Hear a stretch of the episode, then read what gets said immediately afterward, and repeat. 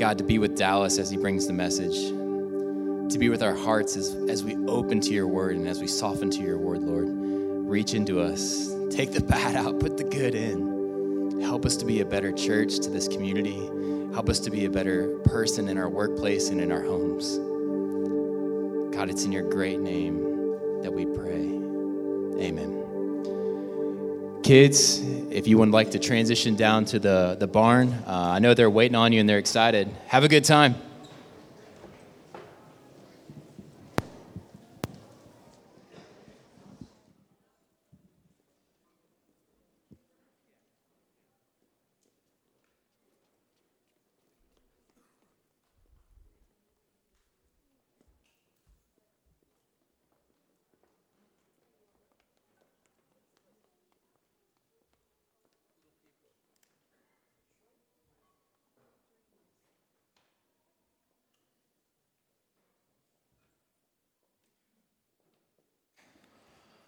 Well, good morning. How's everybody doing this morning? Good. Weather changed on us quick, didn't it? Just like that. So, gets me excited about the season. Thanksgiving coming up, and then Christmas, which it's already Christmas time in my house, but I don't know about you all. Probably not, but that's okay. Hey, my name is Dallas. If I haven't met you, I would love the opportunity after the service to, uh, to meet you. I'm one of the leaders here at Grace Meadows. Uh, we've been doing a series called In East Tennessee as It Is in Heaven, where we're trying to answer the question what does it look like to live in the kingdom of God here and now on earth? And last week we looked at Colossians 3 and we looked at verses 1 through 17, and it was this idea of trading our reactive responses of our old life, the things that come natural to us, our impulsive thoughts and taking a step back and trading those for reflective responses. The idea of saying, hey, I'm in a, a new kingdom. I have a new life. I don't respond that way anymore. I take a step back and I look at the Jesus response and I reflect his response in my life. And we talked about one way to grow in that is through spiritual practices, and we talked through some of those uh, last week as well. And this week, I would love to expand a little bit deeper into this area. Now, to start, I want you to think about the person maybe closest to you in your life. What would that person say defines your life? Are there two or three characteristics that you can think of that that person would maybe describe your life as? Think, think about that for just a second. Take a second to think about that. Now, no matter how scary that answer might be, it is probably nothing compared to the early church in Corinth, the, what they were defined by. Uh, this church was, uh, they, they accepted the grace of Jesus, but they used his grace to essentially do what they wanted to do. Um, they would meet together and they would stand up and they would shout over each other because they felt like their spiritual gifts were better than the person talking. So they, um, so they had a lot of pride. They were defined by that. And their sexual ethic was uh, not really much different than the rest of the world. They were defined by many things that were not so good. So Paul writes a letter to them, and he actually writes two, like, actually, he writes a lot more than just two. He has a lot of follow up letters to to encourage them in the ways of Jesus. But he writes this big, long letter in First Corinthians trying to encourage them hey, those are the things of the old life.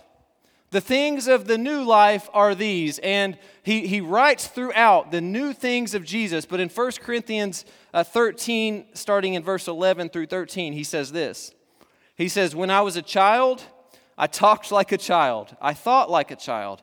I reasoned like a child, and when I became a man, I put the ways of childhood behind me. For now we see only reflection as in a mirror, then we will see face to face. Now I know in part, then I shall know fully, even as I am fully known. Verse 13, and now these three remain faith, hope, and love, but the greatest of these is love.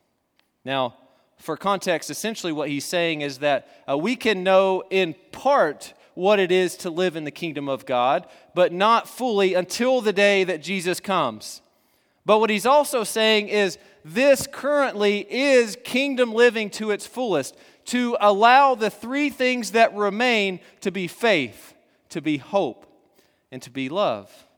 And I think for us, as we close this series out today, it is our goal living in the kingdom to allow faith, hope, and love to be the characteristics that we are defined by moving forward, living life in the kingdom. So I'd love to take today just to process through uh, what these three things are and how we can apply those more fully to our lives. Uh, let's start with faith. What is faith?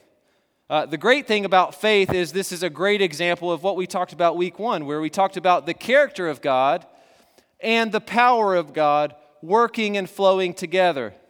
Faith is leaning into the character of God through confidence, and it is also receiving the spiritual gift of faith that He so graciously granted to us. Now, I want us to think of faith, like we talked about week one, as confidence.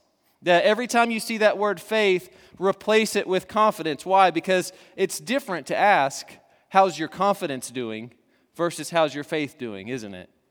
Because confidence is sort of an active thing.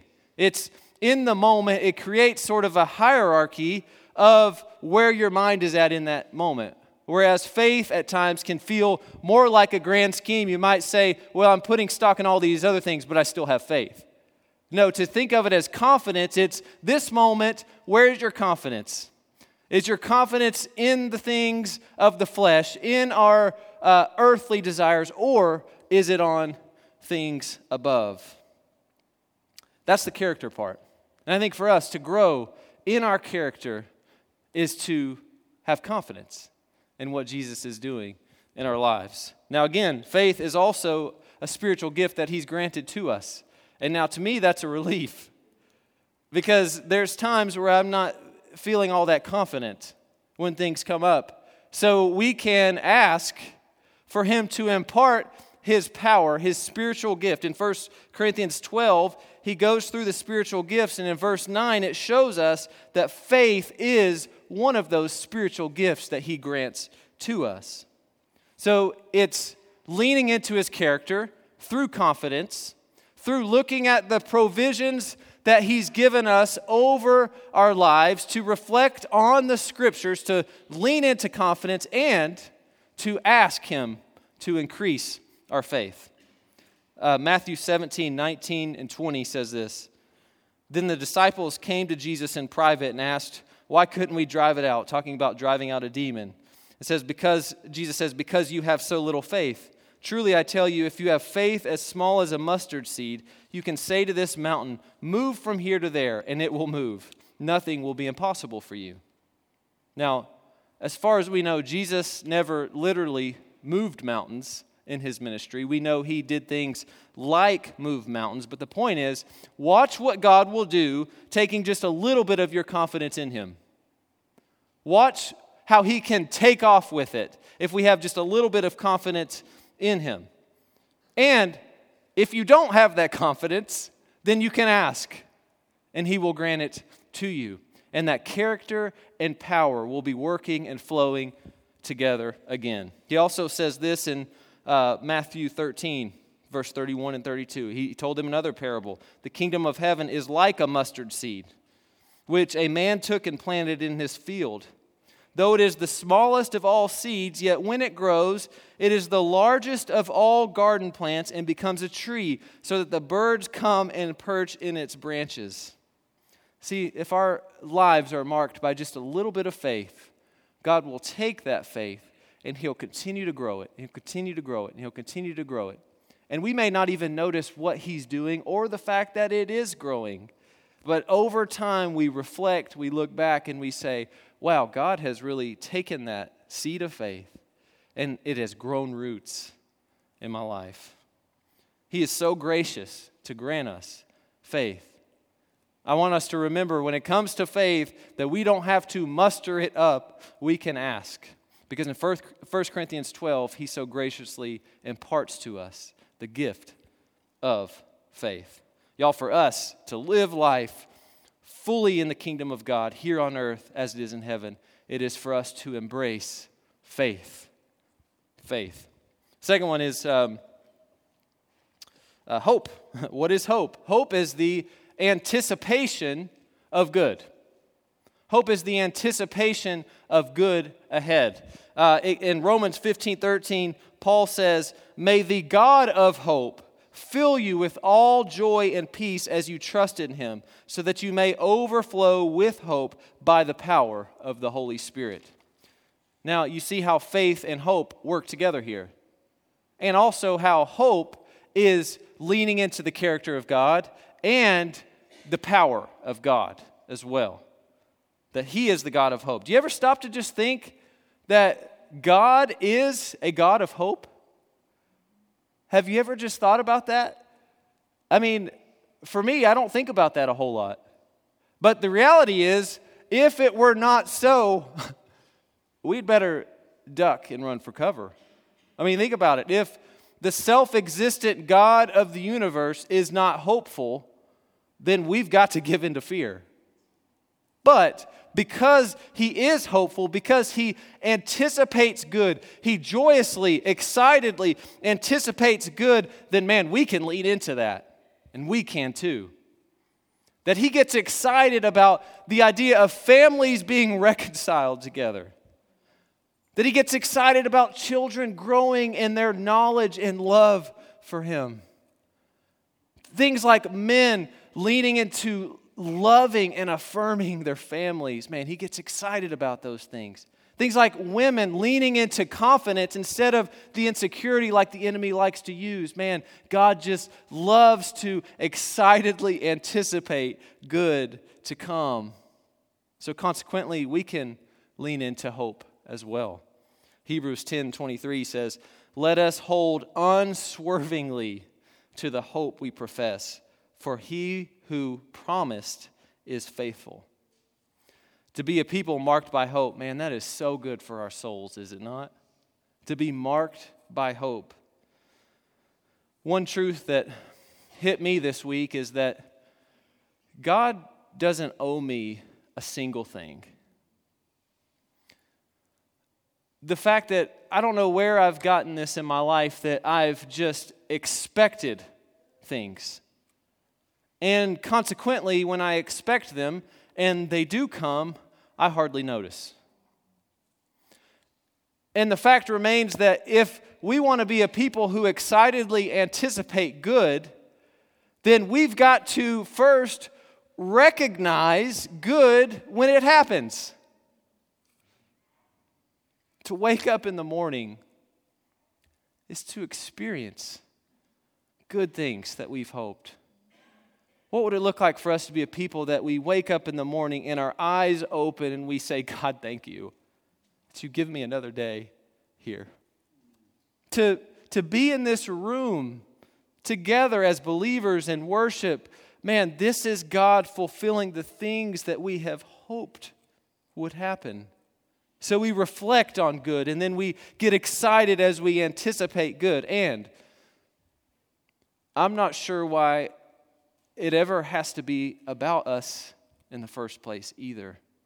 It's another thing I've learned this week that I can excitedly anticipate good if it has nothing to do with me at all. Whether I have a second left on this earth or a thousand years, whatever the case may be, I want to excitedly anticipate good, whether it has anything to do with me or not.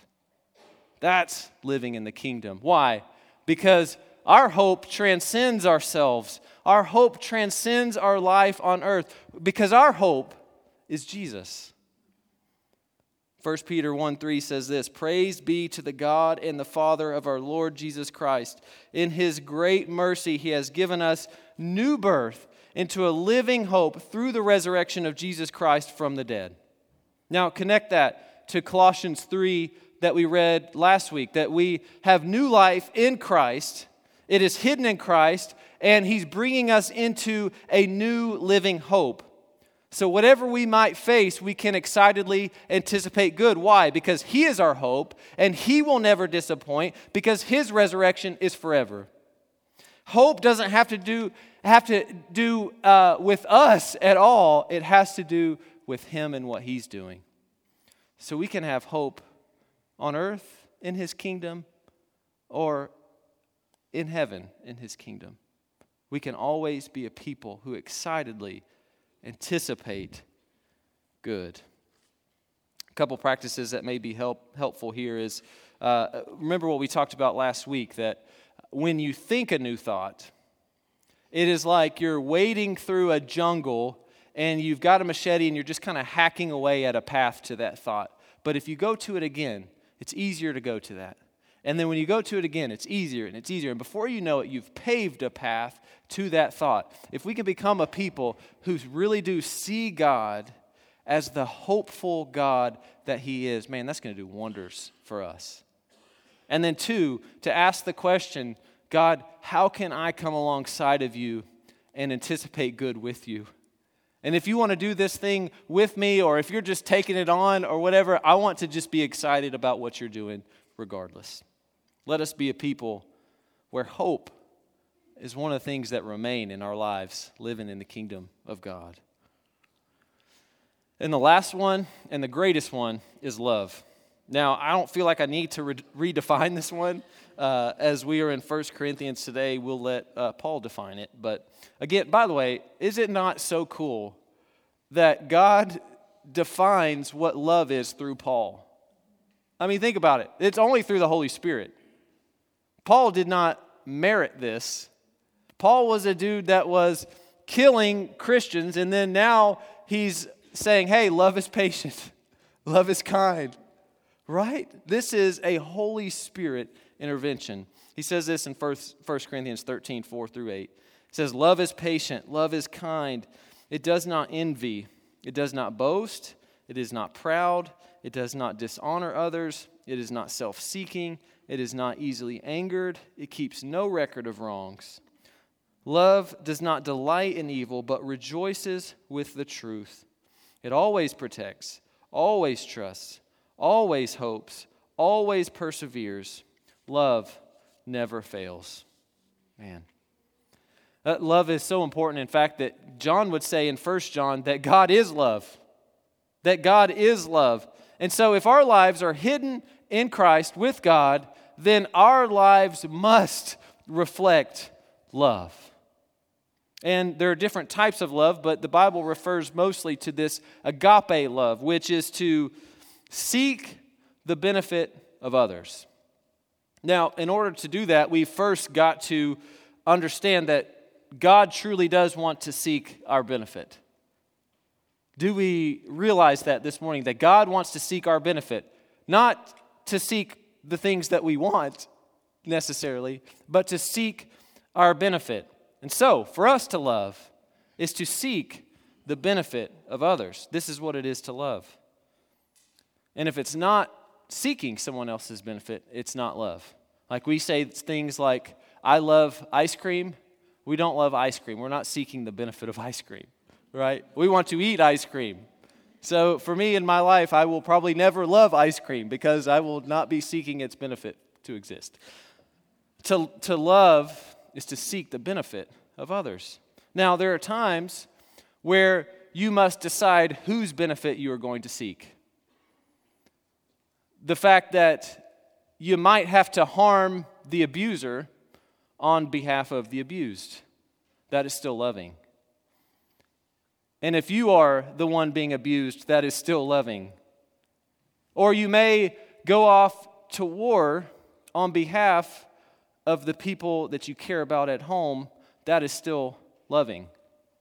But love is to, when possible, seek the benefit of every person involved. So, to protect against any kind of tribalistic nature, or to ask the question that the law expert did, as to say to Jesus, Now, who is my neighbor? Uh, like, is it everybody? Do I have to love everybody?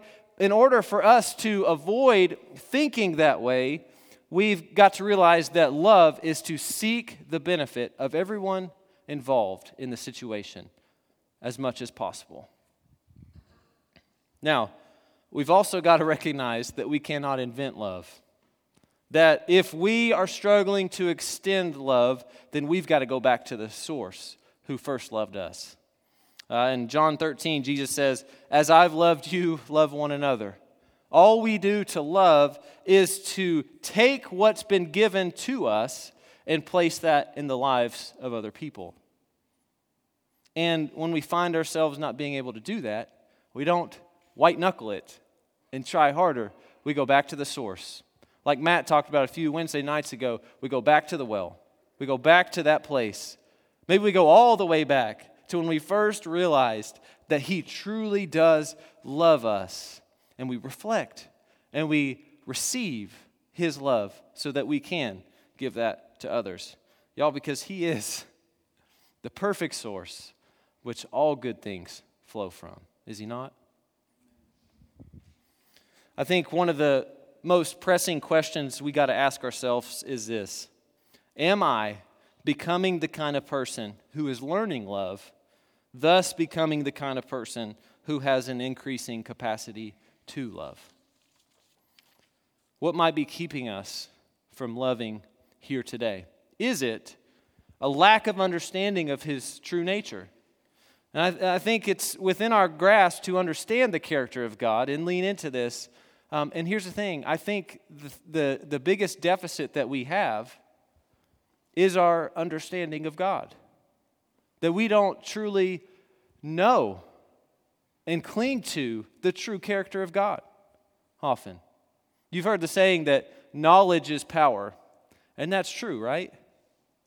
Uh, typically, knowledge is power. If you look at the ability to create nuclear weapons, that is knowledge creating power. And for us, in our lives, if we know the source, the, the greatest power that there is, God, if we know His true character is love, if we lean into learning more intellectually about this love, then we can start to receive this love as well. There's nothing wrong with knowledge. Knowledge is a great thing.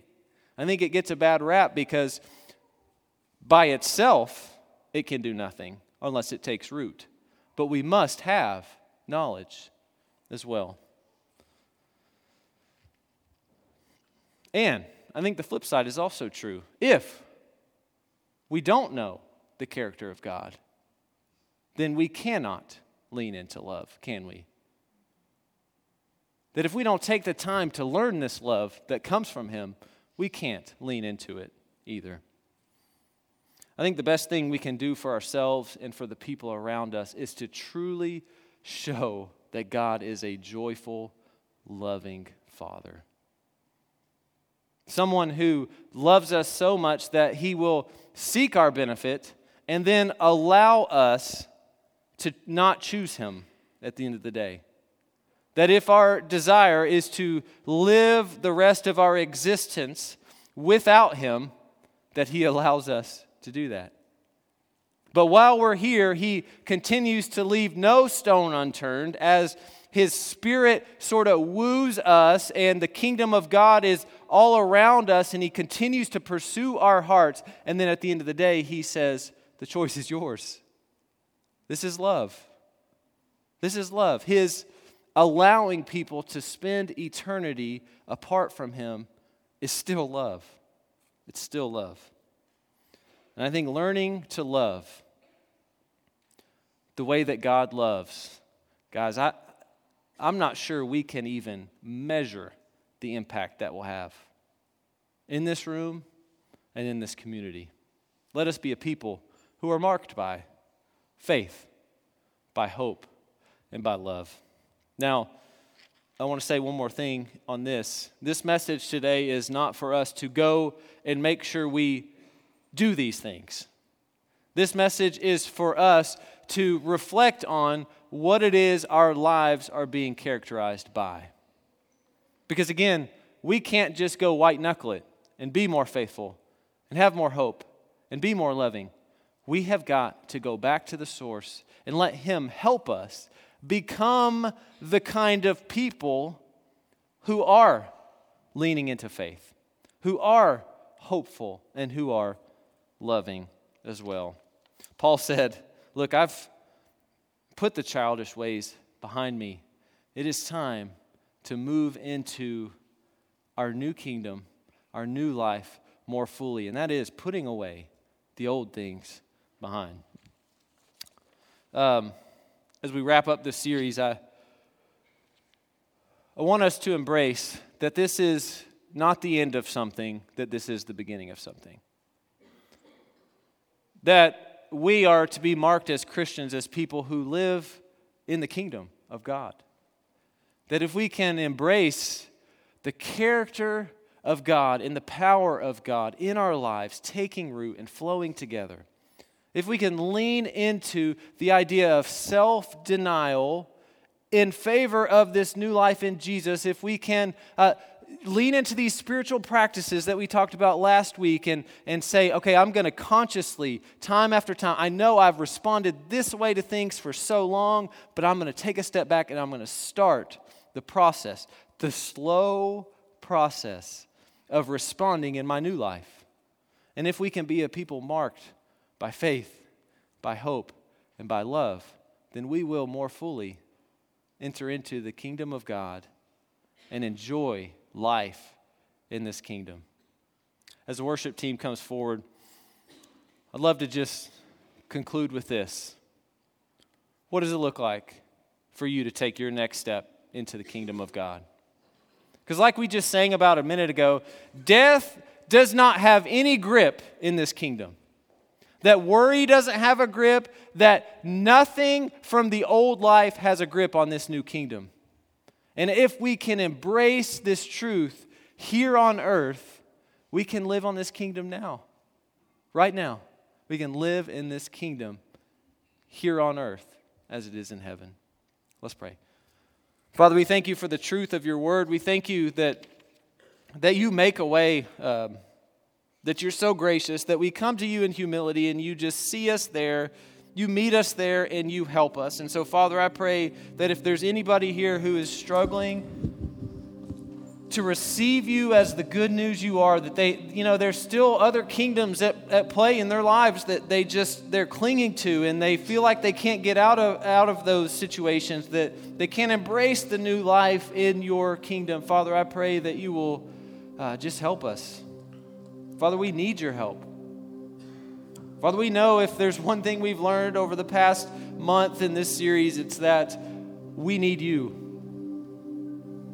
That if we're doing things on our own, it becomes more of a legalistic task than it does relationally connecting and growing in your kingdom. And so, Father, I pray that your power will be present in our lives as we go here. Father, I thank you for the strength to speak this message. I thank you for the strength to be with believers today. I thank you for your provisions over our lives because you've been so good to us. And Father, help us to be a people that take ourselves out of it and just say, God, whatever you have next, I, I'm just so excited about it because you are good and you're going to continue to do good things. Father, help us to just get rid of whatever it is that keeps us from embracing new life fully in this kingdom here on earth as it is in heaven. It's in Jesus' name I pray. Amen.